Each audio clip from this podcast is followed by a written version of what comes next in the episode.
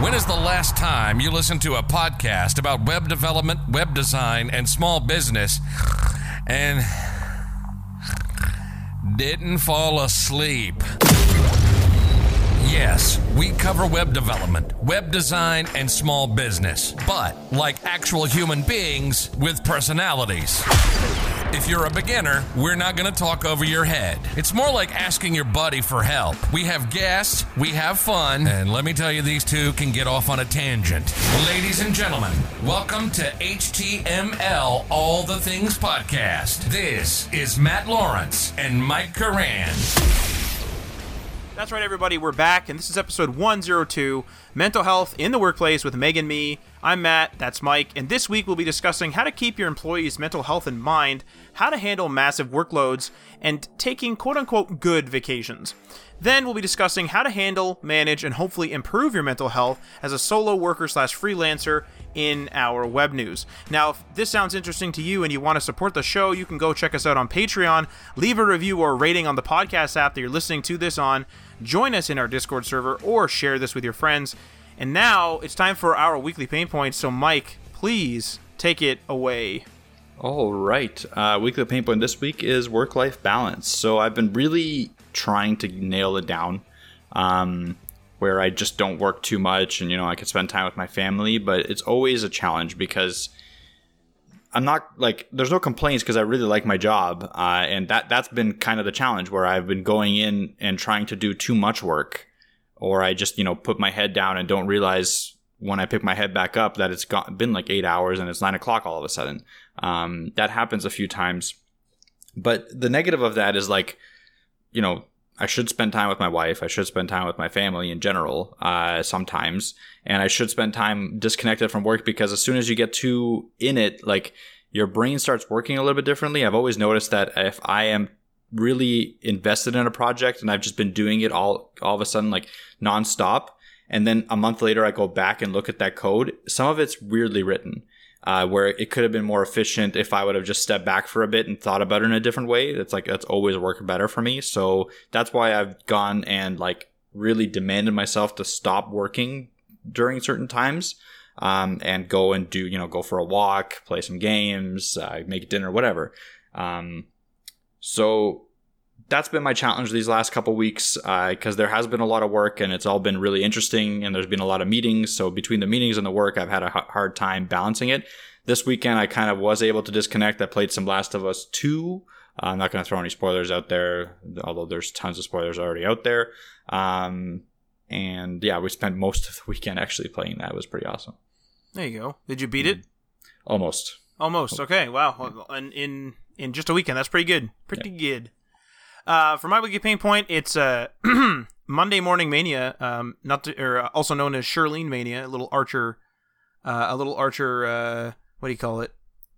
Uh, Easter egg Reference, in there for you, for anyone for anyone that uh, knows what Archer is. Um, although, uh, yeah, so Monday Morning Mania, just uh, just a bit of craziness, bunch of phone calls, m- missed phone calls, bunch of emails, bunch of projects that were you know, seemingly sleeping have reawakened. Uh, in addition to the fact that there are a bunch of uh, there's just a bunch of stuff happening in like our regular projects. So regular projects are on the go. Old projects have woken up. It's a little bit a little bit of chaotic, but you know that's the that's the Mondays as the kids would say. I don't know if the kids would say that, but um, I'd also like to take this opportunity. So that's the end of my weekly pain point. Uh, but just to remind everybody that we do have that that 100th episode celebration giveaway. Uh, I I am currently recording this on Monday.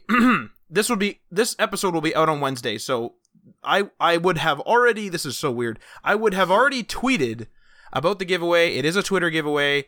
Um, please go to our Twitter. There will be a tweet on there. I'm to pin it to the profile and it's about a giveaway. It has the, you know, how long you can how, like what do you got to do? What do you get?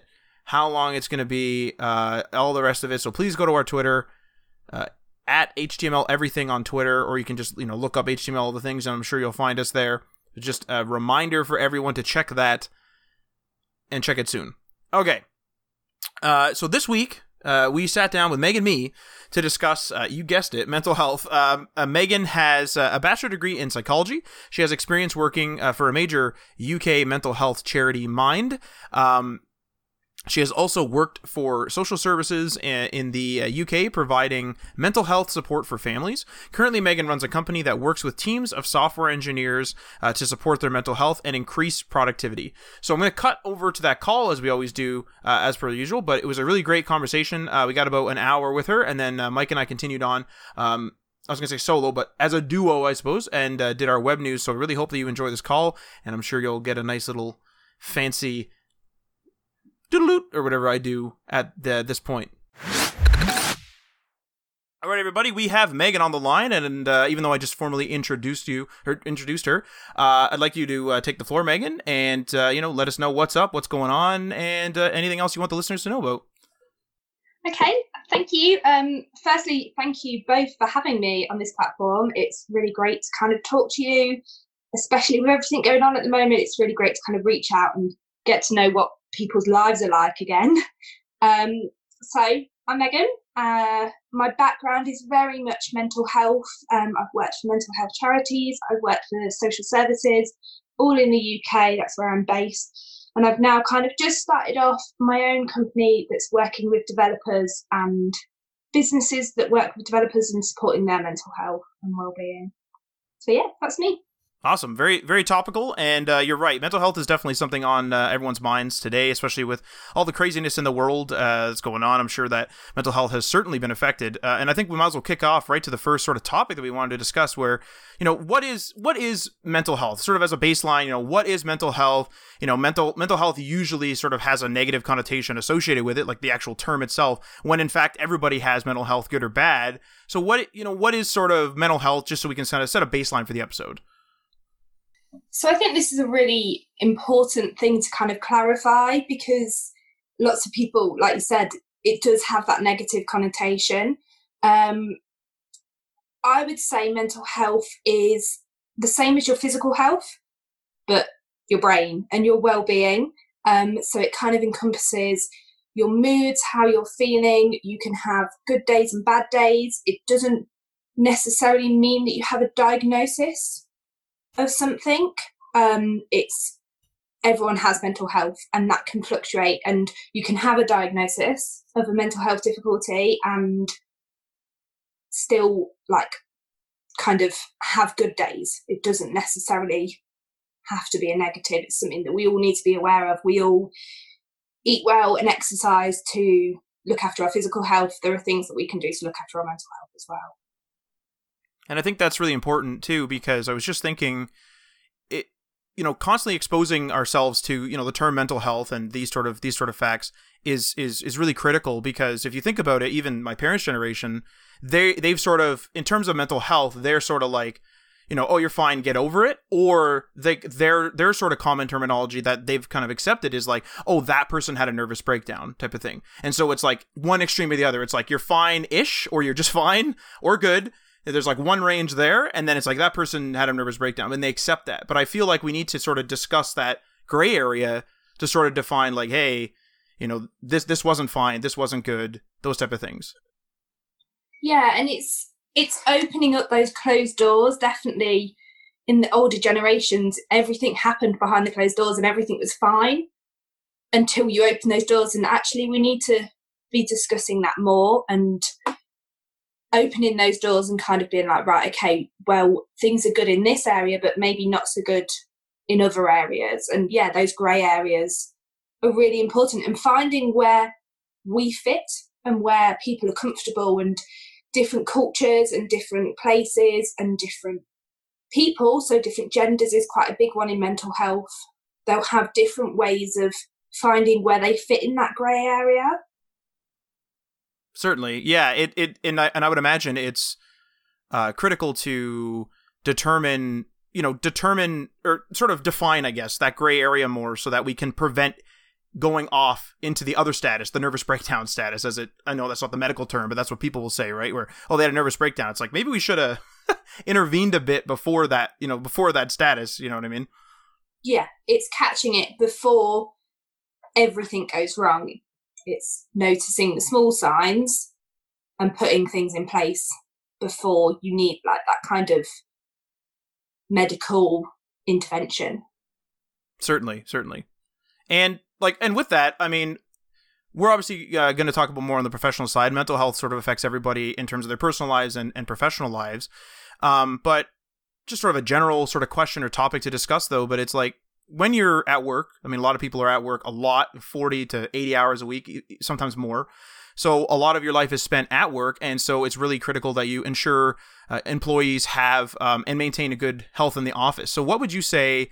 for someone that is either hiring somebody or working with somebody or is like the supervisor of somebody. So uh, what I mean is, is someone in a position of authority of some sort that you know is delegating more or less tasks to other people. How critical and how critical is mental health, and how would you or what suggestions would you make to that person to ensure that their employees or their colleagues that they're ordering around effectively uh, have good mental health throughout whatever they're working on? Um, I think for me, I would say communication is a massive thing.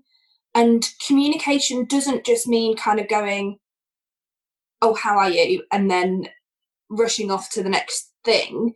It's asking, how are you? And being ready to listen to that answer. So it's being ready to listen and kind of go, um, and really ask because so often we people people will say, "Oh, how are you? How are things?" and they don't really want an answer. You go to the shops and they ask, "Oh, how's your day been?" And if you answered honestly and they'd had a really bad day, it would really kind of surprise them. And actually, your relationship as a manager or an employee it shouldn't be like that. When somebody asks, "How are you?" it should be a genuine "How are you?" and a really good technique that managers can use is asking twice. So quite often people will go, How are you? And you'll go, Oh, yeah, fine, thanks. And then if you go, No, how are you? It makes people really stop and think and kind of question, actually, how am I? Am I am I doing okay today? Is there anything that I need to be aware of?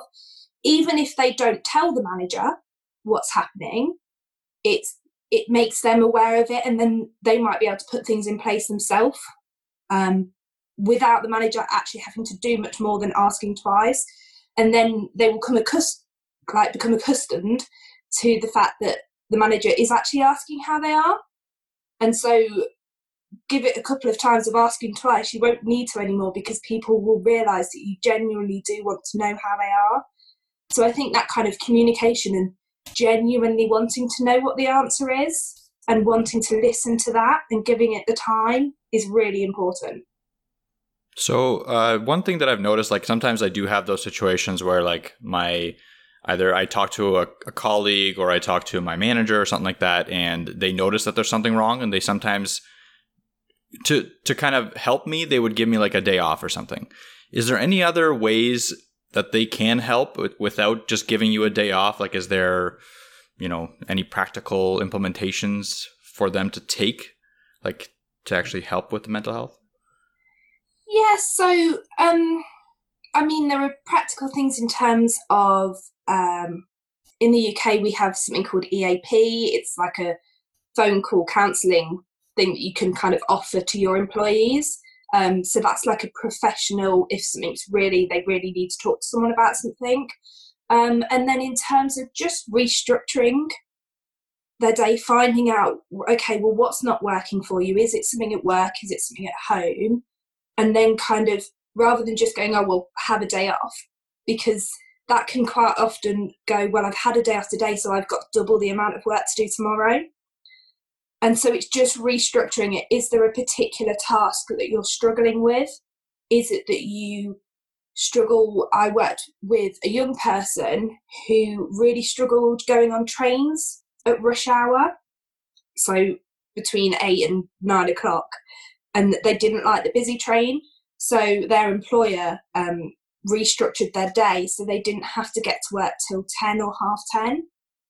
And so it meant that their day was so much better and they were so much more productive because they didn't have that stress in the morning. And it was just that simple conversation that they were able to have and kind of go, this is how we've changed it. So again, it's coming back to that communication and kind of going, well, rather than just have a day off and don't be my problem for the day, bring your problem in and then see how we can change it. How how critical do you think as well? So you know, there, there's that there's the asking twice. there's you know being being you know accommodating like Mike said in the more practical means. How how uh, critical is it in so like I guess what I'm trying to get at is those are very deliberate actions, but I find that maybe there's some things that you know supervisors or you know team leads or whatever can do in their everyday communications. And what I mean by that, I'll kind of give an example. So in the tech industry, you know, urgency, deadlines are always like a big thing, of course, as they are in other industries as well. And one of one of the biggest things, and Mike and I have talked about this constantly, is either uh, urgency that's just been brought on too quickly by a client or something like that, where they don't understand, you know, how long something would take to engineer, and so they're like, "Let's have it done tomorrow," and it's like, eh, you know, a few weeks, bud. but also, um, sort of false urgency is, and that's my number one most hated thing, obviously in the workplace, um, as Mike knows, is people will they they send all of their emails wordings um, or even just in, in their wordings and phone calls where it's all it's all the same i guess you could say where you, you know you talk to the you talk to them and and they're like yeah like you know we need to get this done. And that's how they word it but they don't they don't stay how state how urgent it is. So what i do personally and i'll kind of let you critique and and and uh, take on this topic in a sec here but what i sort of do is i oftentimes will say you know here's x thing here's the next steps and you know, do this at your leisure. Or, or something like, you know, uh, we, we need to do this, this, and this. I'll do this tomorrow, and you just do this whenever, and then I'll tackle it later. Like I try to word my emails. I've been doing this lately. I've been trying. I try to word my emails according to the urgency, so that people aren't like, "Oh my god, I gotta go, go, go, go, go." And what I've actually noticed is it has reduced the amount of phone calls I get from clients because sometimes they will panic and just rapidly look at something, not even fully like analyze what I've done, and then just send me an email like, hey, can we make the heading big? And it's like, the heading's already big. What are you talking about? And they had just rushed to get me something. Whereas now I say something like, you know, hey, I've completed this. I still have three, four tasks to do. Just review the first task. I'll keep working at your leisure. Let me know what you think about the first task, and that and that's sort of it. Yeah, and that's such a good technique to use to kind of be clear about what the priorities are and what your goals are at the end of the day. And because you might think that actually the priority is making the heading big whereas actually they're going no the priority is making sure that people can get this information easily. And you might know a different way to do that. So it's making that a really clear communication and what do you what would you say about too? So another thing that we we uh, kind of hit in our industry a lot too is people sort of disappear, if you will. Uh, so some of these tasks will take a very long time, um, or so either it's like let's say Mike and I get a task, it takes I don't know a month. We do it for a month, and then we email the person. You know, we've been you know going crazy trying to do it for this month. We send it to them, and they disappear for two months or two weeks or whatever it is, and they don't really answer. What do you think? Is there is there a way to sort of handle that? Because I know that Mike and I, depending on the task, of course, because uh, we're used to it, but depending on the task, like we will kind of get pretty, you know, worried. Like, what are they thinking? What are they thinking? And then we start overthinking it. Like, do they hate it now? Like, what's going to happen? What's going to happen? You know. Um, that's a really interesting one because I think in my initial response to that is email apologizing. But I think that's a very British thing to do and be like, oh, sorry to disturb you just wondering how you got on with this. But actually, I think asking and kind of being like, just want to check that everything's okay. Like, I know that you're really busy, but we could just do with some feedback on this. Um, and kind of setting that out before you send it back. So, kind of going, this is the process. We're going to do the work. It'll probably take about a month. We'll send it to you. If we haven't heard back in a couple of weeks, we'll give you a call. Yeah, just to get some feedback so that we know it's all working for you and make make it that we want it to be working for you. And so we're just checking in that it is. And if you set that up before you've even started the project that you will be doing that, they then can't it, it then takes the pressure off them and it takes the pressure off you that you know that in two weeks' time, if you haven't heard anything, you can make that phone call. That's a good one. I'm gonna use that one honestly because I, I I'm the guy who like wait and wait and wait and then I will send like hey touching base, but I'm like worried to send it. I'm like, do I send it now? Do I send it in ten minutes? You know, what do I do? You know, so I'm definitely gonna take take a note on yeah. that for sure. setting things up in advance and kind of agreeing things, it really helps if you're quite an anxious personality or you just worry about these things, you put a lot of work into it. Of course, you're going to want it to be good and you're going to want to know that it's good. And so, setting that out in advance and kind of agreeing that before will really kind of help relieve that pressure. And with that, um, I think it transitions perfectly into the next topic we want to touch on, which is uh, remote workers. So obviously, remote workers are mostly Zoom calls like this, or emails, or just phone calls, depending on depending on you know whatever your situation is. And so, remote workers and mental health, you know, sort of just as a as a general topic to tackle. You know, is this is is this any different or need any special consideration in comparison to someone that say works in your office? Yeah. yeah, definitely. Um, it's a very different thing. You can't have those daily check ins so easily. Um, so, a really good thing that I tell most of the people I work with is that for me, if I drink coffee instead of tea, it means my mental health isn't as good. It's a sign to me that things aren't great. Now, you wouldn't know that if I was remote working. You would only know that if I'm in the office. And it doesn't necessarily mean you do anything, it's just something that I notice and people point out to me if things aren't going so well. Um, and so you can't get that getting to know people's little signs so easily with remote working.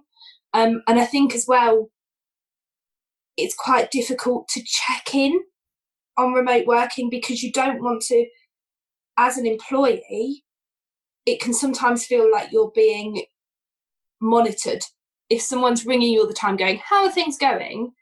It can sometimes feel like someone's going, Are you working? Are you at your laptop right now?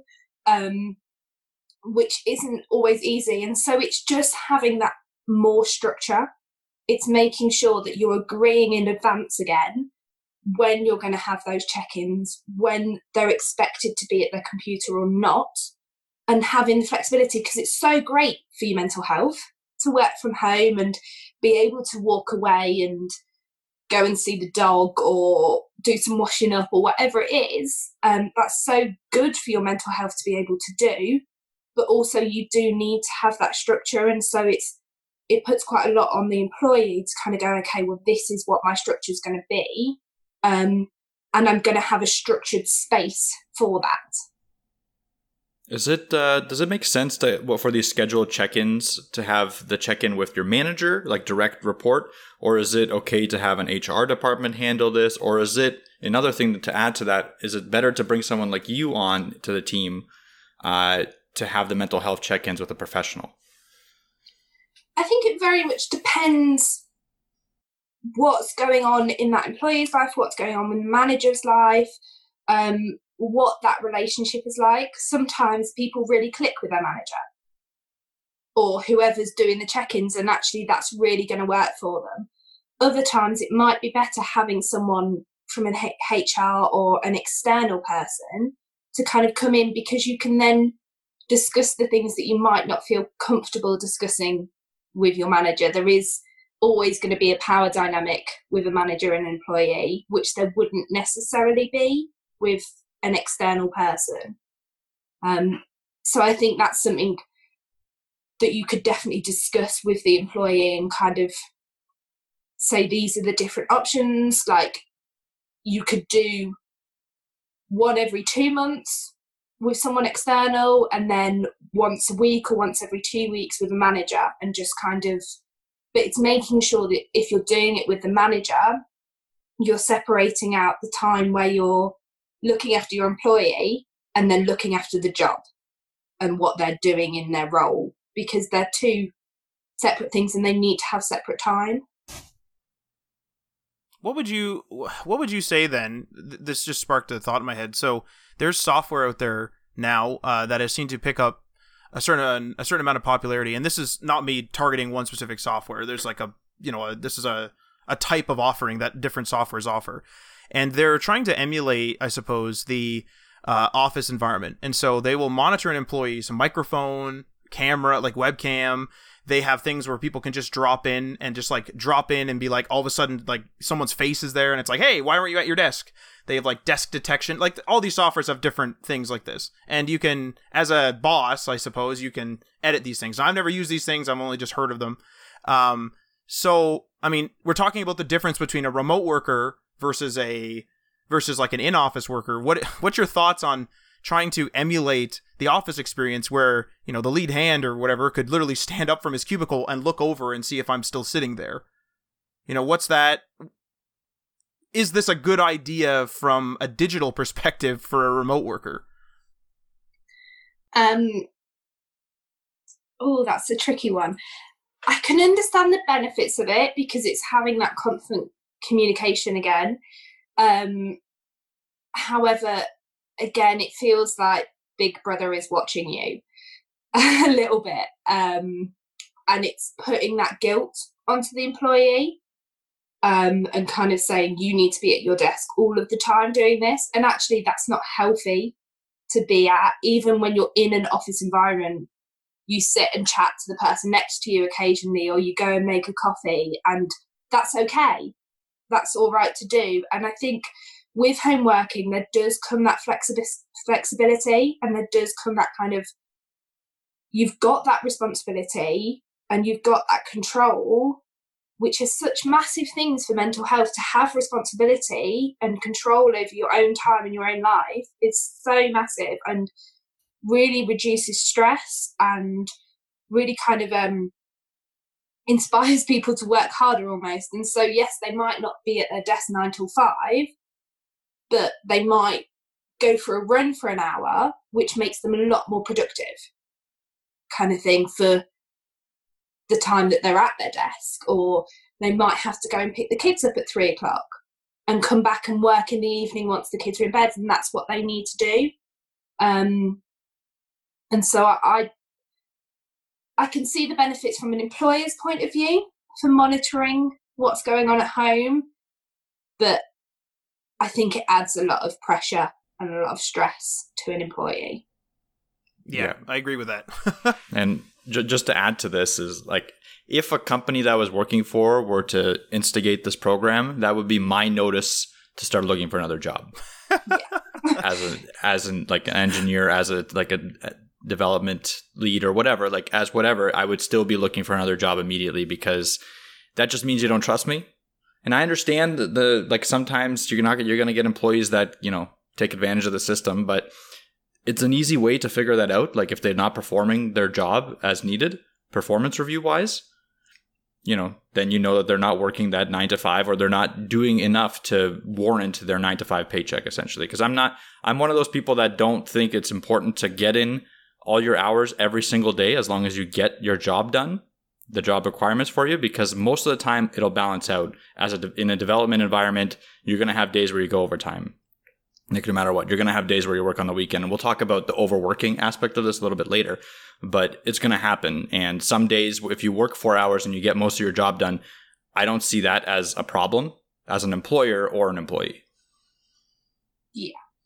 Complete i completely agree. And i think that's definitely a better attitude to take of well you have tasks to do.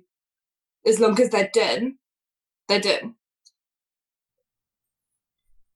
So, um, I guess we'll like kind of change gears slightly and kind of like flip the coin, and uh, we'll kind of talk from the other side of the fence. So from the the sort of the workers uh, side. So you know what can uh, what can colleagues you know do to help each other? Um, they're usually also loaded up with work and some may actually take on work for others. So I don't know. I'll just real basic example. If Mike's Mike's really loaded up for work, but he's you know really tired and he doesn't want to do it anymore, and I'm in the same state. Some people are just so generous that they'll be like, "Oh, don't worry, Mike. I'll take on your two hours of work, or I'll take on your data entry part of your job." for this week, Thanks. so you can take a break. Yeah, well, I'm not. I'm going to take that as a written agreement, nope. and I'll send you all that nope. immediately. nope. So, but like hypothetically, like some people might sacrifice their own mental health to help their colleague. So what, you know, what can colleagues do to help each other and, you know, possibly to avoid that type of situation? Um get to know each other. Um get to know who is the person in the office who does that. You'll quite quickly if you're observing and you're aware of what's happening around you and you're kind of going in with that attitude of i want to focus on mental health um, you will very quickly notice who's the one who picks up who's the one that makes the notes in the meeting and sends them round every time kind of thing who's the one that picks up when other people are dropping things.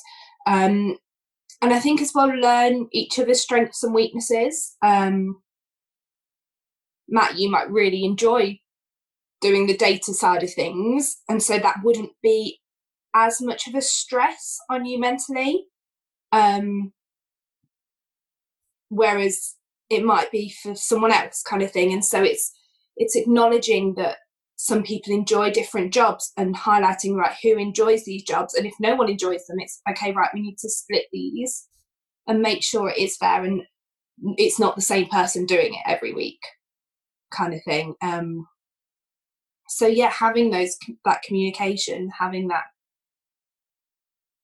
honest conversation again and honestly, it kind of it, one of the things that all this is sort of building up to is the fact that as a team works together, um, it kind of sounds like you know, short of anything toxic happening, the mental health of the team will improve. You know, the mental health might be at like a B level for project one, but as the team works together and they go to project two, maybe it's at a B plus or an A minus or something like that. If you were to take it into a grading system, and so you know, it is important that I, I, guess it's almost important to say that if you start a new job, you know, you're going to be nervous. There's going to be a bunch of other, you know, you're not going to know anyone there, so your mental health is going to be affected generally, you know, to the to the lower degree, but it will improve as you start to learn, you know, who you can approach and who you can work with, and maybe I really like data entry and Mike hates it or whatever. So that certainly. Um. So with that, then uh, we'll move on to the next sort of topic here. So I was thinking, um, you know, all this stuff is really great. There's a lot of actions we can take as colleagues, and there's lots of actions we can take as you know lead hands and supervisors and and business owners. But new entrepreneurs, like brand new right out of the gate, especially especially if they're running like an actual quote unquote startup where they're running around with their heads cut off effectively, uh, you know, they have their hands full. And uh, you know, what can they do? And you know, should they really pay attention to mental health with them being so busy? Yeah, it's most important at that point to pay attention to mental health because if you're not looking after yourself, then you can't run a business. You can't manage other people. You can't make those decisions. Whereas if you're taking that time out to look after yourself and doing the things that are important to you, then it will make everything else so much easier because you've not got that added pressure of high stress levels or anxiety or low mood or whatever it is that's kind of being expressed. And I think involved in that is being able to say no, which is something in startups definitely that I've seen. It's yeah, we'll take everything, we'll do everything, we can do this. Because you've got that enthusiasm, you've just started something new, it's exciting, you're kind of like in that honeymoon period of we can do this. Um, but it's acknowledging that actually you do sometimes need to take a step back and say, no, that's not my area of expertise, or actually, no, you can't have it for this Friday, you need to have it for the Friday after. Um, so it's not always saying no directly. It's kind of saying, well, we can't do it for then because actually on a Friday afternoon, I finish at two o'clock because that's what I need to do. Um, or whatever it is, or it's making sure that you're prioritizing your own well being because you can't help other people if you're sinking as well. And what would you say then for um, you know, same same situation, but let's say someone some of these startups will get a big investment at first and so they get they actually do end up hiring 5 6 people uh, right off the hop. Uh, what can you know what what's that situation look like for mental health because if you know if I'm if I'm freaking out as the owner, let's say, if I'm freaking out, then I'm gonna just start delegating stuff like crazy, and it's gonna be like we're all, you know, we're all in trouble here. So I can't help you if you're stressed out. We need we need to get this done. So how can you, or like how should you, sort of handle situations like that when you know it is going to be rough a rough go for a year or whatever it is it is going to be rough regardless how do you sort of kind of tame that or help with that or deal with it i think acknowledging it acknowledging it if things aren't quite going to plan acknowledging it if it's going to be a rough couple of weeks and go okay this is what the next couple of weeks are going to look like, or months, or the next year is going to look like. Are we all willing to engage in that and put ourselves through that so that we can get the positive at the end? Making sure it's again signing up to that contract before you've done it and saying and agreeing that in advance. Are we all happy to do that because it is going to be tough? And then going, okay, when things get tough, what are we going to do? What is it that, for me, if someone, a lot of people are like, right, bring me a cup of coffee. If I'm sitting there looking stressed, bring me a cup of coffee. For me, that would be the worst thing to do. I need a cup of tea. But for other people, that might be the best thing to do. Um, for some people, sitting and watching the sports might be a good way to like spend their lunch break for other people going out for a walk might be. Um, and so it's finding out, okay, when you're having a bad day, what can the rest of the team do to support you? Because actually, if you're having a bad day, we don't want it to affect the rest of the team, and we want it to make it a better day tomorrow for you. Um, yeah, so kind of signing up for it and making sure everyone's aware that this is going to happen, and making sure you've got a plan if it goes wrong. And and and with that there's you know especially with startups there seems to be well there there is like you know major deadlines that need to be reached and you know the new team usually and so you know you know you don't have the seniority or you maybe you have never done x project or x type of project before. With that should okay so as a manager or as a person that's selling the product oftentimes you'll you know say it'll be done in 3 weeks when in reality you'll you will tell your team you know, we should really get this done in two weeks or something like that, or you, you know, um, so under promise, over deliver, basically, uh, as of what it boils down to.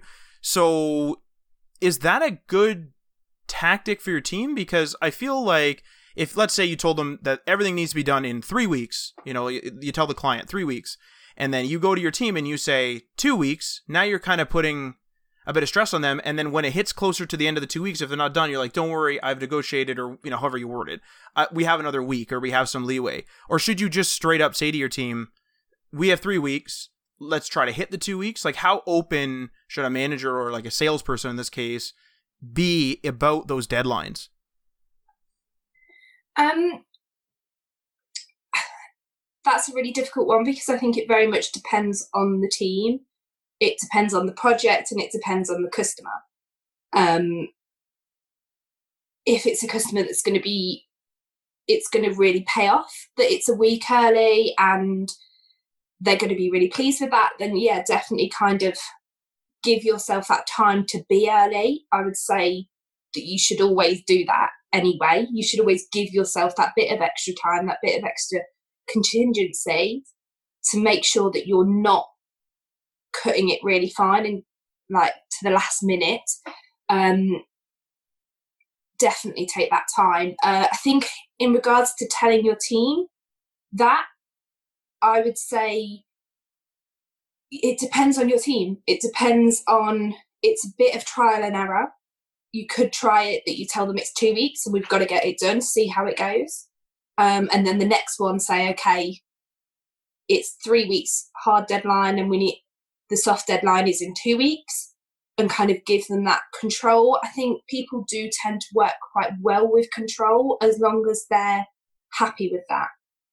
Um, it does reduce stress to know that this is a choice that they're making and they're all going to work together to beat that deadline.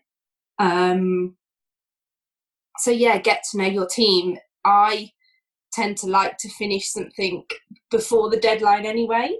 So I would be then cutting that two weeks down. I would want it done in a week and a half for my personal deadline. And so I'm then cutting that deadline even more. So that would put me under even more stress. But other people may kind of go, oh, well, it's not due for two weeks. I'll start it in a week.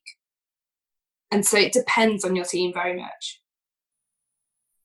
Okay. And, and, and so, okay. So with that being said, um, sometimes, uh, sometimes like a manager or, or whatever will, or at least I will, this, this actually happened today on a project where I didn't know how long something was going to take. And so I went to, uh, I went to a developer we work with, Greg, as I've mentioned, uh, mentioned to you before, Megan, and we've, uh, you know, I basically let him drive it. I was like, this is the task.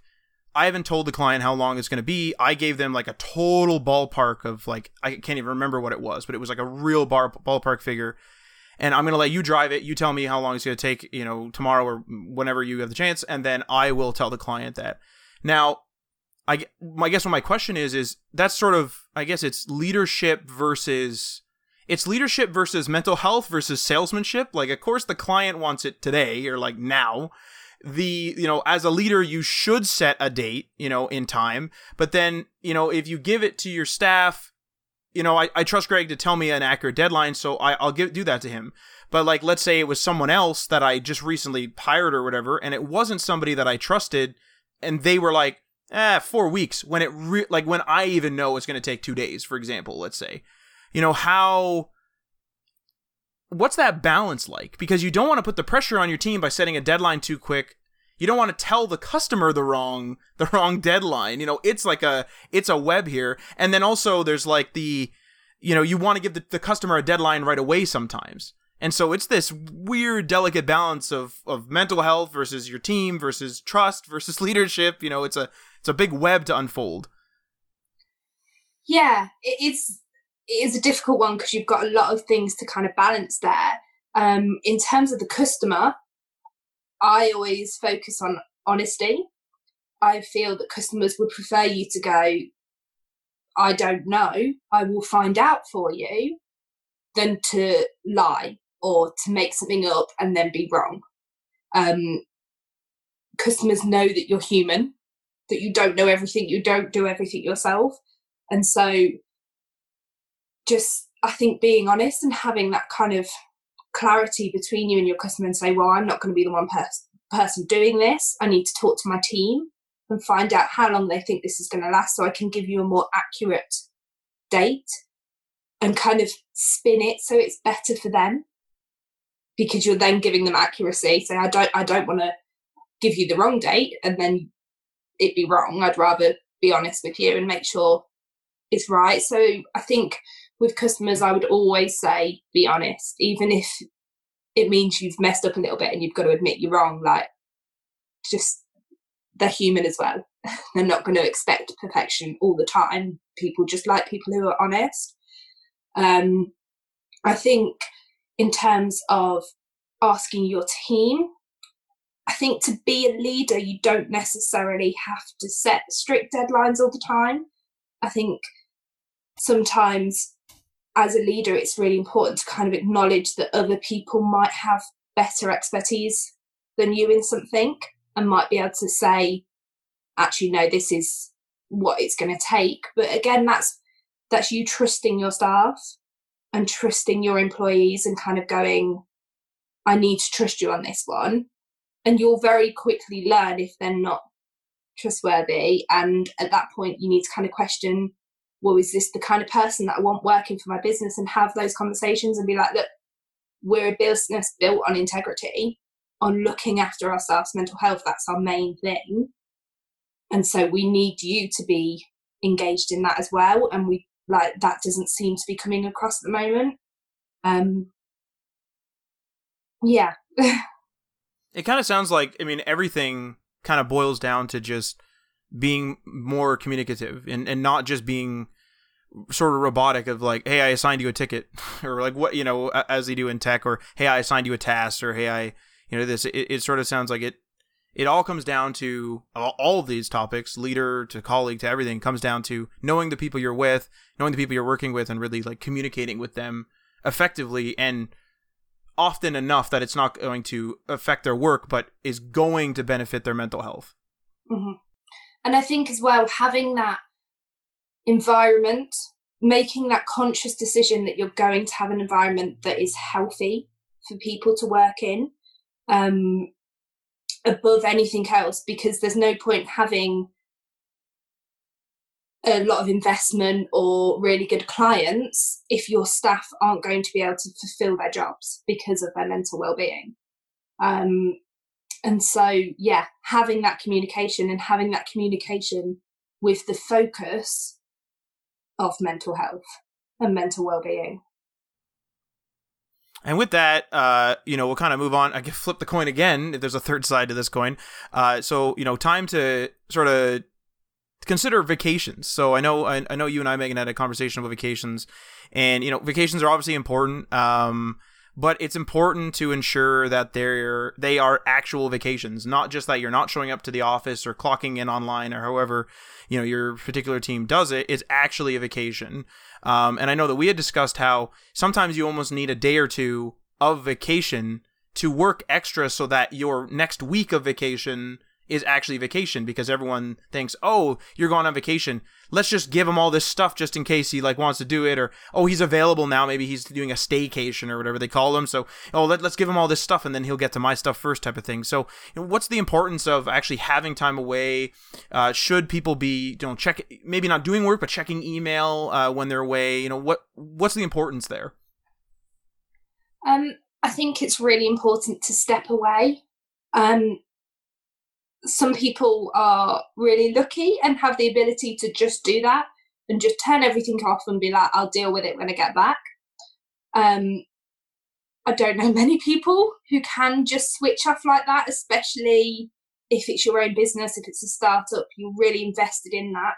Um, and so I would say, kind of agreeing what is acceptable on your holiday and what isn't with yourself, with whoever you're going on holiday with, and with your team back at the office or wherever they are, agreeing that if X, Y, and Z goes wrong, deal with it yourselves. If A, B, and C go wrong, okay, maybe you can contact me, but making sure that A, B, and C need you kind of thing if if you're someone who really does actually need that connection still because they probably A, B, and C probably won't ever happen they probably won't need you, but knowing that if something really does go wrong, you've got that plan gives you the opportunity to go on holiday and be like, right, okay, I know there's that plan in place. Um, and just making sure that before you go away, you've got that kind of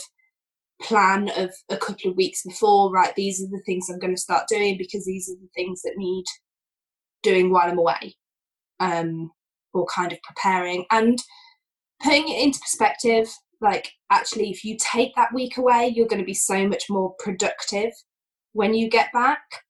Um, you, people need that time off you need that space away. And so going okay i could sit at home and work i could sit at home and do all these extra projects or i could turn it off and say no i'll take the week and then be more productive when i get back so I have this issue um, on this exact topic where if I go away and I have the option to kind of completely cancel out everything, like turn off my email and stuff, but when I do that, I have this anxiety of like, you know, when I turn it back on, all of a sudden I'm going to have like 50 million emails about some weird bug or something like that I could have fixed in a second had I had them on. And I find myself kind of circulating around that while I'm on vacation. So I, I have taken kind of your exact advice where I have specific rules like, you know, I'll leave everything on, but only contact me if there's any sort of, you know, serious issue. That seems to have helped me. But I still get this weird thing where um, someone in the team will contact me off something that's not relevant, like something that's not an emergency, but they just want me to hear about it uh, during their week. And that kind of derails my vacation a little bit because now I'm starting to think about this other thing that I could have thought about like, you know, a couple weeks later. So it's, it's, it's been tough to set those boundaries while also having the balance of like being able to respond in an emergency. Um, I don't know if you have any advice on specifically setting hard boundaries or is this just something that we kind of have to deal with on our own? I would say in that situation, I wouldn't say to the whole team, if this happens, contact me. I would have a team leader or a specific person that if things go wrong in the team, they can go to that person. And then if it then needs escalating, that person is someone that you trust that will only escalate it if completely necessary. And so make it that the field of people who can contact you are less. Um, and are people that you trust will only contact you if completely necessary. Um, and I think kind of potentially as well easing yourself into it a little bit. Have that time. Um, I have a friend who's a developer, and he is now planning to kind of take two days off or a day off before his holiday so that if anything goes wrong that is oh we needed this just before you go like he's not going to tell anyone he's not on holiday that day but if there is anything on that day that is last minute this needs to happen he can get it done before he goes on holiday. So it's kind of easing himself in that way and and i think as well using your downtime at home when you're not on holiday so when you're watching a film at home or like I have a rule that my phone doesn't go upstairs because then I can't take my work upstairs when I'm kind of putting the kids to bed. It's that's time for us rather than time for like work. And so it's removing yourself a little bit at a time to reduce your own anxiety rather than just going away for a whole week. It's doing 10 minutes or an hour or a weekend where you turn your phone off or leave your phone at the office or whatever it is rather than going for a whole week straight away. Cool. I'm going to try those tips. I hope they help. Yeah. And uh, one thing, I guess, like logistically, Mike and I uh, have been have been looking at, and we haven't done this yet, but we've been looking at getting uh, separate separate phones actually for work uh, and personal. Now we might we might do this, we might not, we're not sure yet. But right now everything's just on one you know on one device. We have one phone each, and then you know that's it. But I was talking to Mike, and I was saying like like I like me personally like I bought this phone and like I don't want to check it sometimes because I am worried that there's going to be like a work email or something on the middle in the middle of the weekend or you know if I'm on vacation or something. And so I'm like like I want my device back, even though I now have to carry a second device. You know that that's like our audience is into UX user experience, and technically having two devices is a worse UX in a way. But it's like I can just turn this you know this work device off and get this out of here. Or when I pick up the device, uh, I know what I'm picking up. Like I know I'm picking up my work phone. I know I'm picking up, you know, my personal phone. Like I know that somebody's messaging me, like a friend is messaging me on this other phone type of thing. And so I know what type of situation I'm getting into right away. What is your um, thoughts on, you know, having separate devices for work and for personal? I think if you can, I would definitely say have separate devices. Um, because it does give you that freedom to kind of go, no, I'm not working today um, and just turn it off completely. And then it's a physical thing that you're just turning off. Um, yeah, so I would definitely say that. I know I've worked a lot in social work and mental health, and actually, I was working with young people who were very vulnerable, and it was very important for me to turn my phone off. And actually, we had a rule at at the workplace that I worked at that you do turn your phone off, and it's not allowed to be on after work hours because I could have a young person call me up and it could be an emergency and I haven't got the support of my network at work to deal with that. And it's not fair to ask me to deal with a phone call at 11 o'clock from a young person who's really vulnerable. That's not the support that we were offering. And so I think it is really important to have that structure and say, no, we're going off, or a lot of phones now do focus mode and things. So even if having a separate phone isn't something that you could potentially get or is too much to ask for you, putting on focus mode and only letting text through. If you have a specific chat group, um, I know a lot of people use Slack and things, turning that off, turning all your notifications from that off so that you're not getting keep it all very confined. Have a have a different app for your email for work so you can just turn it off if you can't get another phone ideally yeah another phone another device would be i would say the best thing because you can physically turn it off. But if not there are ways that you can do it on the same device. Certainly. Yeah okay. Because like we were we were thinking i've actually just had this this conversation I, i'm on another podcast as well and like we just recently had this conversation where because things are work from home now some employers who never really cared about your your like they didn't hand out a device like they weren't giving out a work device but they also didn't care. It was just sort of like ah, check your email you know on your computer or whatever. But the one guy was was saying that you know his friend was asked to install an app for his work on his personal device and they were just like yeah this is just the way it is now like you know just like we're not gonna re- like I, I don't know all the logistics whether they're gonna reimburse him or what but it's sort of like yeah like your your phone is uh, you know effectively an extension of yourself and you, you know you just install it. That's not their wording but that's effectively what you know they were saying at the end of the day. And so it's one of those it's one of those big question marks where it's like hey like i used to just use this thing for my own personal pictures and like texting my friends. And now it's now i got this this thing pinging me from work all the time on this pers- on this personal device. Like this is you know this is ridiculous sometimes so. I think if it is causing stress or anxiety it I would say get rid of it. it's not worth the benefit of a customer being able to contact you on a Sunday at midday or a Saturday night at 11 p.m. It's not the benefit from that is not worth your own stress and mental health. Right. Exactly. Exactly. And so I think I think Mike and I are going to take those tips, and I think we're we're probably going to end up separating devices once uh once the new year hits, more than likely.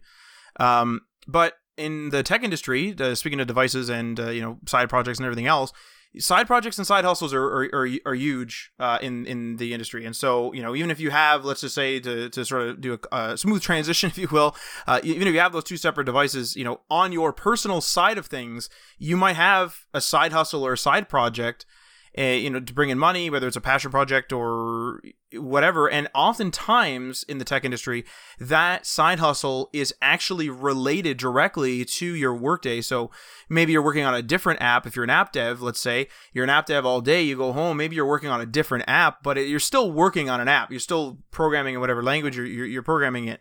And so, you know, how does how does this affect one mental one's mental health? Because I know that there that's a lot to do the same thing all day, all night, and I know that like there's actually been articles come up over the last few years that I've seen on Medium here and there where there's like this weird mentality of just do a side hustle and then if it becomes your main thing eh, like make your side hustle your passion. And if you you make that side hustle you know make subsidize your income, you'll be less stressed because you have money. But if it becomes big enough and you get to quit your you quit your you know day job, then you're gonna be liberated and it's gonna be great. But then I'm thinking, how many like how many things am I supposed to be doing in my day? Like, can I just sit down for a bit? You know. So what what is your thoughts on this type of thing?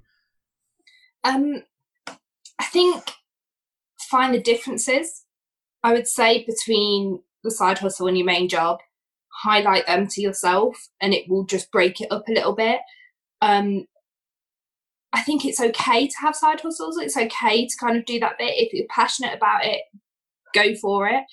Um, but make sure that if it is causing stress, that you're making time away from, especially as developers, making time away from the computer, making time so that you're not just, and that's not just right, okay, I'm going to have a break at this time and you sit and flick through Facebook it's you're stepping away, you're doing something else um, that is particularly focused on your mental health. So things like exercise, going for walks, cooking something nice, whatever it is that helps you as an individual, making sure that you're having that set time for that so you're not working through the night. Um, because that will really help. And yeah, don't be afraid to say no. Don't be afraid to go, actually, this is too much at the moment. Um, because it's again getting those foundations. You can't do anything. You can't build your new project and your new business if you haven't got the foundations and you're sinking because you're doing so much. You've got to have a healthy mind to be able to focus on developing you have to have that. Like, if you're having a bad day, I'm sure you, you both know what it feels like to be having a bad day and sitting at the computer and not getting anything done all day. Um, so you need to acknowledge that and know that you're not going to build anything good on those days. You need to just kind of step away and be like, right, where are my priorities? What am I focusing on? Um, and where can I kind of let things relax a little bit? Yeah, I feel I feel like that's a, that's a critical thing to to acknowledge. Is I, I I almost feel like there's there's maybe it's, it's, probably not just tech either, but I almost feel like there's like a shame in having downtime. I know that some of my friends, like we all we all play video games uh, and like together, and some of them they'll be like, I feel bad when I like you know boot up a game because I'm not doing something productive. But then my argument has always been like, I mean, like yes, kind of, but it's like, are you really supposed to be productive all the time? You know, not spend your money on anything leisurely, like. You know what I mean? Your whole life isn't like a isn't like a textbook. You're not every purchase isn't for your financial future, you know, and every like moment isn't for your professional future, I guess you could call it. So, you know, it's critical that you have that like bubble of free time, you know, the, and every person's different. Some people are super passionate and all they want to do is code, and then whatever, they're going to code more than someone who does it for money, you know, does it for a job type of thing. Yeah, definitely. And that free time, there is a guilt around it and there is kind of a shame about oh well i'm not working i need i should be doing this i should be challenging myself but actually your brain can't take that your brain can't take that all the time and you need to stop and give yourself that time playing games or whatever it is i think that power of no like what you were saying uh, is something that's been kind of trending lately because i did notice like i had i did have a lot of guilt before where i would like Matt said, boot up a game sometimes, and I'd be like, I don't want to play this because I have so much in my backlog. I have so many side projects I could work on, so many other potential stuff. And then I'd get to the situation where I would just be looking through the stuff that I want to work on and do nothing. And uh, I've realized that like now what I do is I do a lot of like, you know, prioritization and then just like literally cutting stuff out. It's like, I don't, I'm not going to do this for work or I'm not going to do this for my side project or I'm not going to do this and that has helped me a lot to have that balance. Uh, and the other thing I've noticed was usually like a junior developer, like when you're hiring someone or you're just getting into the industry, they won't have that skill yet to say no. And when you're managing someone like that, you have to be kind of the one to institute the like either figure out their tells where they don't want to do it and they are afraid to say no or understand and like try to get it out of them. Try to get the no out of them early on. Uh, and once you do get the no out of them, usually it, they'll be, it'll be easier for them to like give you their priorities and ha- tell you what they can do that day and what they can't. And it's just a better work environment. Yeah, definitely. And it is definitely like kind of junior developers, the people that are new to it, who struggle to say no and struggle to kind of go, because they want to prove themselves. They want to do everything. They've still got that kind of passion and think they can work 24 hours a day. And and so helping them say no and helping them kind of again almost giving them too much choice and being like, well, we could do this or this or this. It's, they're going to have to say no to one of them. Um, and then you've got your no. And that first no is will kind of build it up to make it easier to get right the no to the actual one that you want them to say yes or no to. And with with passion. Oh, sorry, Mike. Were you going to say something? No, no. Oh, okay. Ahead. So, uh, and, and, with passion, um, you know, being passionate about what you do is is is pretty critical. Uh, and so, I guess the you know the final question in our sort of discussion section here is, you know, does passion matter? And a little backstory is like me personally, I find that I'm passionate about projects that I thought up uh, or that I'm doing for myself or for our business type of thing. But you know, I'm, I'm not as passionate about let's say client projects in the same way because I just didn't come up with it. It wasn't my idea, and we're going to do a good job and everything's great and I appreciate the clients, but it's just like a mental thing. It's sort of like this isn't this isn't my baby, you know. I'm going to work on it and everything else, but like I didn't think of this and I wouldn't have done this short of you bringing it to me type of thing. So, you know, since you work with uh, software engineers, Megan, like do you find that their mental health is affected by the project that they're working on you know, for example, it's probably pretty difficult to get excited over something like making a web app for a bank, which is just all numbers, right? Um, yeah, it is difficult when you don't have that passion for a project. It does kind of take a toll. It does kind of be like, oh, I've got to do that one again. And especially if you've got other things going on that you are really passionate about and are things that you've kind of chosen to do. And so I think if you find that happening, remind yourself that it is a choice that you're working on that app and you did make that decision. And yes, the client brought it to you, but you made the decision to say yes. And it's again going back to that are you able to say no? If you're able to say no, then if you're not passionate about it and you don't need it and you're not going to enjoy it, what's the reason that you're saying yes? And use that as your passion. Is it that you're learning a new skill that you can then use on the thing that you are passionate about? Is it that actually this thing is going to pay for you to do what you are passionate about or for you to take that holiday in two weeks' time kind of thing?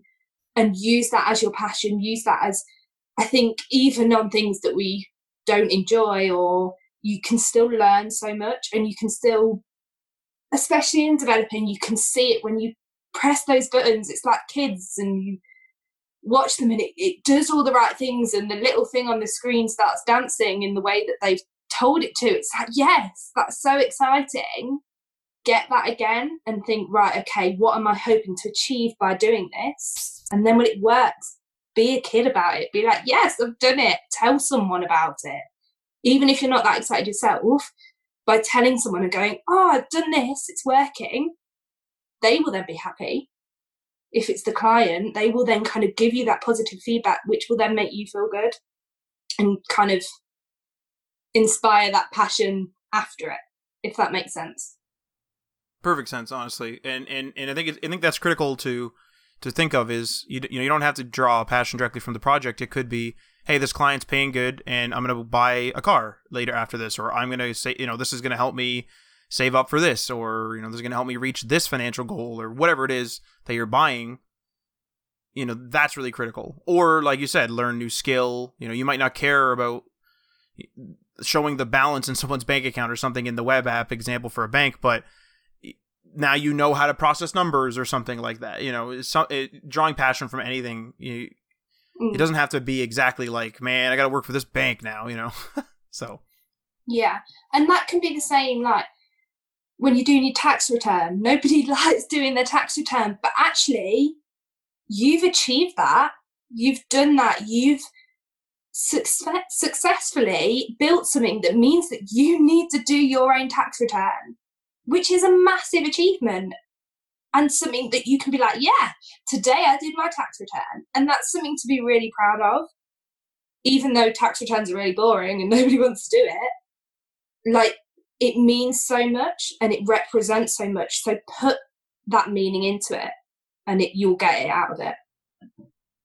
I wish I wish and Michael Michael uh Mike knows about this, but uh, I wish I got that excited about tax returns because my tax returns are not calm. I like I've even told Mike like I have to wear an old shirt because I sweat the whole time. I'm panicking. I'm like trying to read the numbers, and I always like will do a balance sheet or something, you know, whatever, and it never balances, and then I just freak out, and so we now hire somebody. So I let them do it. Yeah. that's that's the thing. If you're really if it's causing you that much stress and it's causing you that much anxiety, and it, I can tell it was because like you can tell in your voice and your body language you were just like ah, I hate tax returns. Yeah, I just hate it. Let yeah. someone else to do it. Somebody else probably really enjoys doing tax returns. I'm not sure why, but they do. yeah, and yeah. so get someone else to do it and go actually the stress that that's causing me is worth paying someone else to do it. 100%. I'll spend those hours not not stressing and like selling yeah. something to a client or something. yeah. Um, but uh, I think that's great uh, capstone to our discussion. Uh, and uh, we usually do the web news. Uh, however, we have we've hit an hour, so uh, Megan, if you have to take off, you know, feel free to, or else you're welcome to stay for the web news. I'm probably going to head off just because it's quite late here. no worries. That, that, that's what I figured. I saw it getting dark behind you there, so I thought I'd Yeah. offer you an out. um, but Thank you. but uh, before before you take off, uh, I'd like to uh, invite you to take the floor and you know any website, you know where people can find you, uh, anything you'd like to shout out, you know, have at it. Okay, um, so I'm on LinkedIn, Megan Me, um, and my company is called Snowdrop. So it's snowdrop.work, and that's like the website as well. So yeah, Awesome. feel Uh, free and- to contact me. Awesome. And uh, I was just going to say, feel free to shoot me those links, and I'll put those in our show notes so that people can click on them. Brilliant. Yeah, I will do. Thank you. And uh, Thanks a lot, Megan, for your time. yeah, thank you, thank you for coming on the show. Yeah, thanks for having me. It's been really great to chat to you both. Awesome. Speak soon. Thanks. Yeah. See you later. Thanks. Bye. All right, Mike. Well, uh, let's just, I guess, jump right into the web news, um, if you want. Do you want to just jump right in, or do you want to cut No, yeah, and let's do just, like three segments? Okay, let's just jump right Jump in. right in. Let's just jump right Okay, in. cool. Yeah. So, let's do it. okay, so the web news. Um, okay, so web news: solo mental health, freelancers slash solo workers. Uh, this is again just a conversational piece. So, you know, we often hear about mental health from the employer's perspective, uh, relating to their employees. There is also a mental health focus on workers in the office or in large teams. Uh, nowadays, many of us are solo workers slash freelancers. So, how much you know should solo workers keep their mental health in check? And uh, any tips to improve or maintain a healthy mental state while working in a stressful environment alone? So, obviously, we've just had a conversation with Megan, uh, and so we kind of have a bit a bit of the those tips and tricks. So, what is your what is your thought on this, Mike? Because we're we, you and I we're like in a team, but like you do something separate. Like you're doing a totally different contract. I'm working on different contracts and different businesses, stuff like that. And Hat is sort of our commonplace. So we have a weird sort of setup. But for but I guess if we put ourselves in the shoes of someone who's just just working and like just like they they went on to guru or wherever and they they're a freelancer they're alone they're building somebody's site how would they handle it or how should they handle it in your opinion So, um, couple ways from what I can see. We've been there a little bit where, especially when we started out, it was just you and I. Um, and a lot of the time it was just one of us, right? Like we each had our own project and we had such strict deadlines that we barely had time to have catch ups. Um, we've had those kind of situations. We still have that kind of situation. Like last week, we had to have like two separate talking sessions because in one session we couldn't, you know, do everything that we needed to do. And I don't even think in those two sessions we got all the information across to each other that we needed to get across to each other. So it's tough. Uh, and so we are like, for a lot of the times we're on our own, but in in a sense we do still have teams. If I was completely alone, I'd probably be joining networks of some sort. So whether it be a Discord, whether it be a Slack channel, whether it be something something where I can quickly bounce ideas off of or show my projects, especially if it's just personal projects, somewhere where I can get any sort of feedback because the toughest thing when you're on your own is knowing if you're going in the right direction and knowing what kind of progress you're making and understanding like you're always comparing yourself to the best of what everyone is showing because you're you're reading those dev.to articles that are showing like a really well thought out piece on some sort of technology that someone's working on. And it's like their best foot forward but you're not seeing the behind the scenes where they spent months learning that piece or years learning that piece enough to then regurgitate it down to this really well put out article. So that's the tough part. That's like the social media thing where you go on Instagram or Facebook and you see everyone's best moments, but you don't see their worst, and you start to compare yourselves yourself. That's the same kind of thing that happens when you're completely alone on a freelance project. Um, when your client is non-technical, you can't really bounce your ideas off of him because they're just they just looking to you to get the job done. Uh, whereas, so you're just on your own. So my my personal suggestion: try to try to get in with a group of developers that are also in your shoes. And there's quite a few, you know, channels out there. Um, I don't, I guess we'll plug our own here just quickly.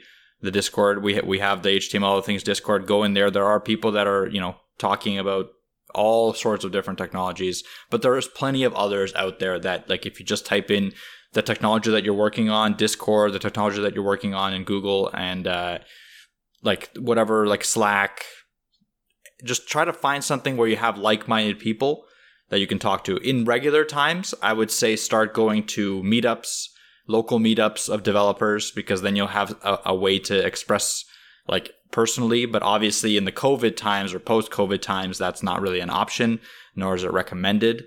Um, so online meetups, online chat, like you know, d- groups and stuff like that is where I would go with it. That's uh, the feedback thing is I think really critical. You're right, where even in our leisurely time, it will we'll be playing we'll be playing games or whatever, and we will send screenshots of our moments to our friends. Uh, like I have a little friend group, and we'll be like, "Oh, look at this cool you know scenery or whatever from our game that we saw." And even though that's just a leisurely task that doesn't necessarily need you know hardcore feedback and people coming in with um you know what whatever feedback you would have, I guess like work stuff. I can't think of anything, but you know what I mean. Like, you know, no one's gonna come in and be like, "Man, maybe you should like load that database differently," or you know, that's insecure or something like that. Like something more technical. You know, no one's gonna be doing that when it comes to a, a personal task. But we all kind of want that feedback. Even people that are afraid to, you know, miss out on something and they want to be in the zeitgeist. They want to see that movie day one or in the first week so that they can have a conversation with people or at least see the conversations online and be able to read the articles and be a part of the conversation, even if they're not directly a part of it. And so I definitely think that those are, you know, really big missing pieces out of somebody who's working solo. That that's a big missing piece uh, out of their, you know, everyday interaction, really. And with that even being said, you might think that oh in school you know you you get graded individually but you see your fellow students um at least when we like we went to college and it was in person it wasn't some sort of electronic you know like e-learning but we went we saw other people. It's like oh this person's having trouble with this this person's having trouble with that. And you don't see those instagram moments only. It's not like everyone's showing up to school with like their best outfit and they're totally fine. It's like some people come in and they're sick. Some people come in and they're like they're, they're fine. Um you I, you saw the decline of me where we were supposed to uh, wear a special suit or we were supposed to dress up for a presentation and I was so done with the project that I just showed up in shorts and a t-shirt and I just like lost 10% and I just like I literally like the amount of don't caring is incredible like but like yeah I would say you would, we saw more people at their worst than at their best in college. Like we've seen some really uh down down like down and out people and I mean, to their credit, they still managed to show up and kind of pull through for the most part, uh, without with a few exceptions. But still, like that's that is more realistic. That is something that uh, that does bring you down down to earth and give you the motivation to continue on because you're like, well, they're struggling through it. Maybe I should continue to struggle through it too definitely. It's it, it's seeing that you know you might think when you're doing your homework or something that you're an idiot. You know you might think damn i'm an idiot. Like why don't i understand this? Then you show up and you see that some people didn't do it or they didn't do it because they didn't understand or they attempted it and they did it all wrong. And that sort of gives you you know feedback of like oh okay. Or if if everyone gets it and you don't then you're like damn i gotta ask for help. Like clearly i have to ask for help. Everyone else is getting this. I have to ask for help. And so it's kind of that, that thing that's pushing you along. Um yeah I mean, that's that's probably like one of the biggest critical pieces I would say out of the and the solo mental health thing.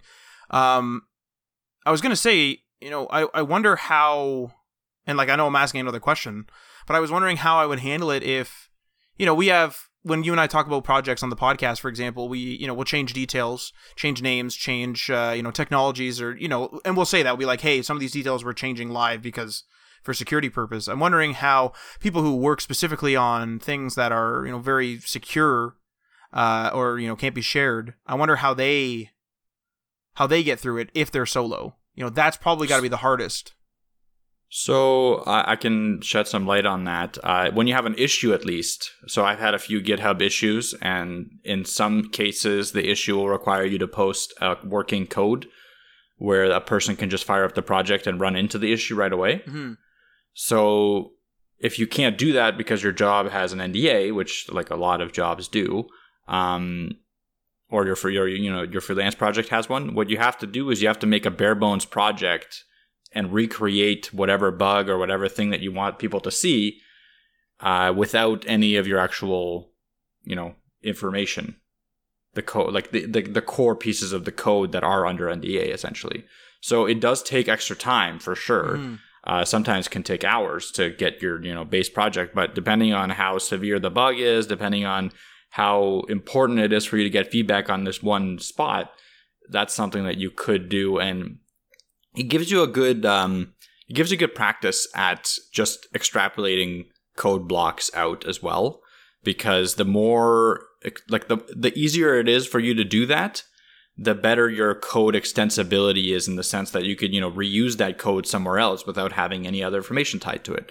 Um, and when you're building code and when you're writing code, it's important to think about it from that perspective. Like you don't want to build code that's only going to be used once where you can like if you can avoid it. Obviously in some situations there's no other way. Like there's very specific situations where you have to build the code to work once, but if you can, you know, extrapolate the function that does the processing of some sort of number data uh, without knowing what the number data is, then do that if that makes sense.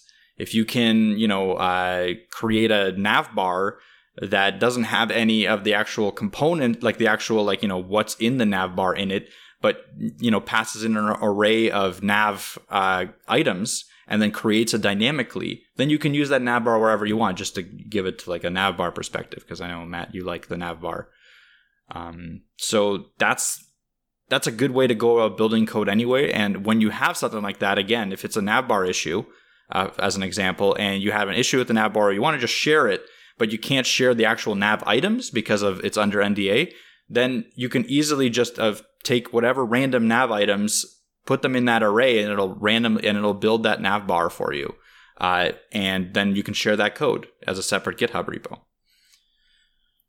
Yeah. Um, this actually takes me back a little bit to the, my IT days where we were having a really weird problem uh, with a gateway, and I'm gonna have to change a bunch of details because it's under NDA and everything. Uh, but basically, we were having a weird problem where just something wasn't routing, like I'm talking networking, and it just wouldn't route no matter what happened. And we had to like we tried for I want to say weeks and weeks and weeks, and I ended up finding you know there was something wrong where the routes weren't happening, and um, like they wouldn't j- dynamically create themselves. And so if I did a static, it would work, which proves that like the firewall isn't the problem and stuff like that. Not to get into the weeds, but we, you know, we tried for weeks and weeks and weeks. It was myself and my boss at the time, and then we eventually said, okay, we got to reach out for help here. And so I, you know, took the day and I had to sort of strip out all the all that stuff and make a generic situation and say, I have this problem, blah blah blah blah blah. This is what I'm having trouble with. You know, computer A can't talk to B, and like blah blah blah. And what we ended up actually finding out was there was a bug in the gateway. Like, so we were the ones, as far as I know, that discovered that bug. Because someone else said, I have the same problem and I'm using X, like, X hardware. And I was like, well, that's totally different. So something's wrong. And then I forget exactly, you know, what the thing was. But at the end of the day, we were like, okay, you know, what the hell are we going to do? There's a bug in the gateway. We can't do anything about it. That's it. That's exactly it. So that's exactly what you do with NDA, like, you know, private code. You have to extrapolate out all the NDA stuff and just leave the stuff that isn't working. Yes. And make it so that it doesn't work, which is sometimes really difficult. Yeah, like like I said, I took the whole I had to take the whole day because this was a we're talking not even coding, we're talking you know server administration and trying to get you know route, like data to route, and it was just it was a mess. And then it was like, oh, it wasn't us. It wasn't our it wasn't our fault. It was this. Um, and I think that one of the big things for one of the things one of the big flags in my head, red flags in my head for solo working too is sometimes I'll be like, you know, this is in the past too when we were trying to learn different stacks, but I'll I'll go to like set up Vue.js or something, you know, something along that lines. Like totally like let's say I've never used it before, I go to set up Vue.js or React or something. And I always hit this and like there's never any threads about it where they they just say like do this, this, this, this, and this. And some of those instructions will be something that requires pre known things. And I'll be like, where the hell? Like I press generate, like, where's the file? And like Windows doesn't know where it is, and I can't find it, and I'm like, great, so I just generated a file, and I'm an idiot. Like, it's like, where, like, where's this file? And I find that that happens so often with, with learning new things, especially alone, because I'm just sitting there like, well, I googled it, no one else has this problem, I guess I'm just dumb. And you know, it's not that; it's that there are people out there Th- like that uh, that gateway situation I had. No one was talking about that. We had to reach out for help. We had to go to the forums, and then someone else had that exact problem. They're like, "I'm having this exact problem," and it's like, "Oh, you know, there are people out there that do it." And you know, this person also obviously reached out for help now too because it's like, "Damn, what the hell is going on here?" And so it's just a matter of I guess fighting through it. I don't really have like a solution to that. I feel like if I were to go in and try to learn another gate, uh, another um, like piece of a stack, and then I hit that same situation where I hit generator or whatever, and I can't find the damn file, like I'm gonna freak. I- I'm gonna freak right out. Uh, one of the things was um years ago now. I think it was like Sass or something. I installed it, and it, I was new to npm at the time as well. And so I like did npm g. And I didn't know what that flag meant. And so like it, it, you know, it's that's the global flag, and so I can use it from CMD anywhere, and like blah blah blah. blah. Anyway, I didn't know that, and so I installed, you know, and you know this. I think it was Sass or something with the dash G because that was in their instructions, but it doesn't explain that. It just says like use this. And then there was another thing I was trying to use with it, and it didn't have the dash G, and so I did the first one dash G. It worked, and then the second one it appeared to not work, but it wa- it did work. It was just I had to go to that directory or whatever to like because I can't like globally call it, and I freaked right out and I never ended up solving it. but it, it, it is one of those things where I wasn't I didn't have somebody where I couldn't like tap on somebody's shoulder and be like, hey, like what's going on here? I ended up solving it, you know, the next day or next week or something like that. But that day it was like this is a write off, and so I know I'm just adding to the problem. I don't really have a solution. Like I feel like I would still freak out, and that's not great. But Yeah. So for me, like um, when I go to learn a new stack or a new technology, it's a multi-step thing. So a lot of it is documentation, like you're saying, go through and do the npm installs and you know do the configuration files and go through their instructions. But you're right, a lot of the time their instructions are very shallow, and they assume that you know you know technology A, B, and C, and sometimes you don't. Um, so the way I solve that usually is I'll watch a very I'll watch a series of tutorials that are very basic on the topic. So if it's something like let, let's, let's say Vue.js, uh, there's a ton of tutorials and from different levels. I'll watch the getting started tutorial, like the very you know first one that uh, that I trust, like from a YouTuber that I trust, like um, Academind or Traversy Media, something like some, someone that I trust, and I'll watch it and I'll follow along as he's doing it. And if I can follow along, that usually means that I can continue like going back to the documentation. If I can't, and if it doesn't make sense again, like if he's because they can glaze over things as well, uh, I'll go and find another tutorial until I get past the core building block pieces. Essentially, um, this is if like a, a topic is complicated, obviously, which a lot of them are. So that's how I've been solving it on my own because like just going through the documentation and the getting started guide in their documentation I'd say 50% of the time is not enough for a lot of the stuff that I do. So I need to get a basic overview of how to use this technology, not just the documentation. I don't know if that's going to help you, Matt, uh, for anything, but Uh, like no, for sure. yeah, it, it would. I think because Yeah, like I think it's important to know that you need that time to spin up. I think you're trying to go into it quickly where you're like, I need to get this done, done, Mhm. done. that's exactly and what's I, happening. like I should I should know this technology. I've been in the industry for X, X amount of years, but that's never the case.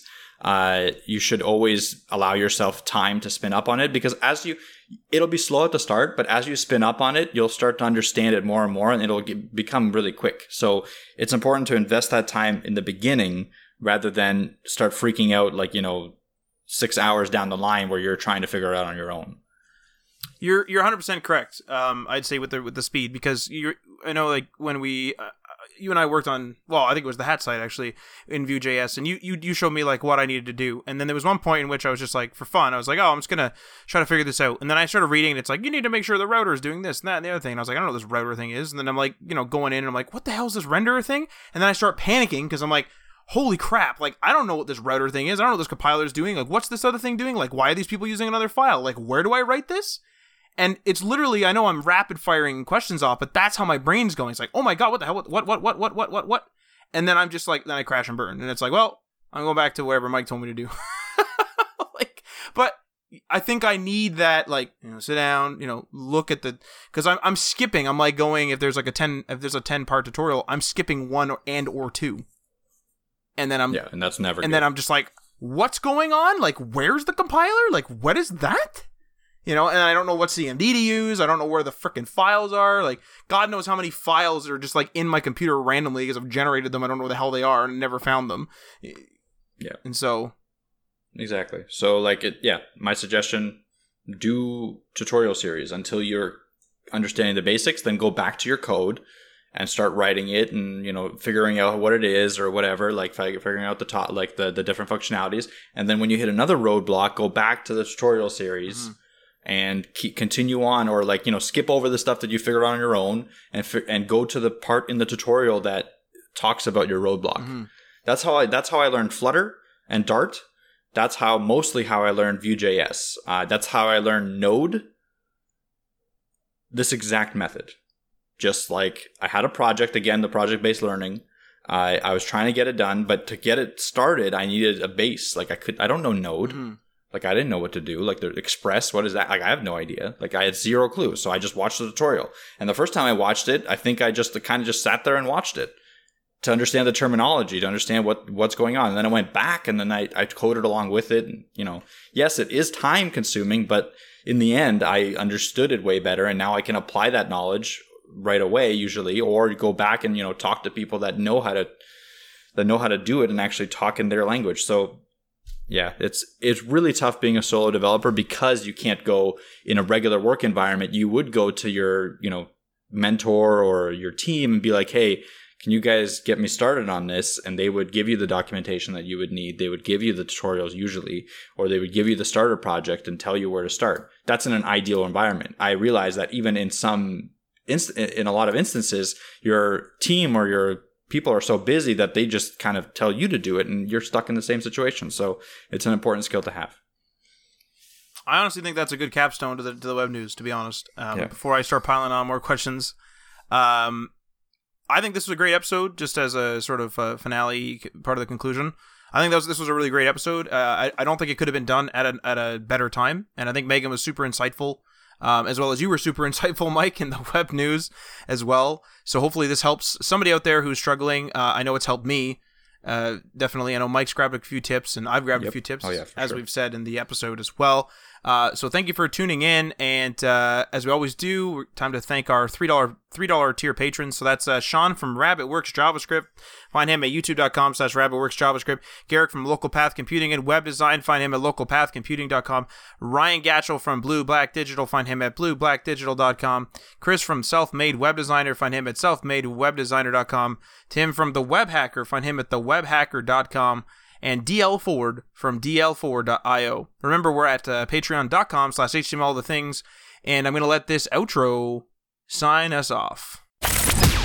You've been listening to HTML All the Things podcast web development, web design, and small business. We hope you've gotten some useful and practical information from this show, and we hope you appreciate that we talk to you like human beings, and we hope you had some fun.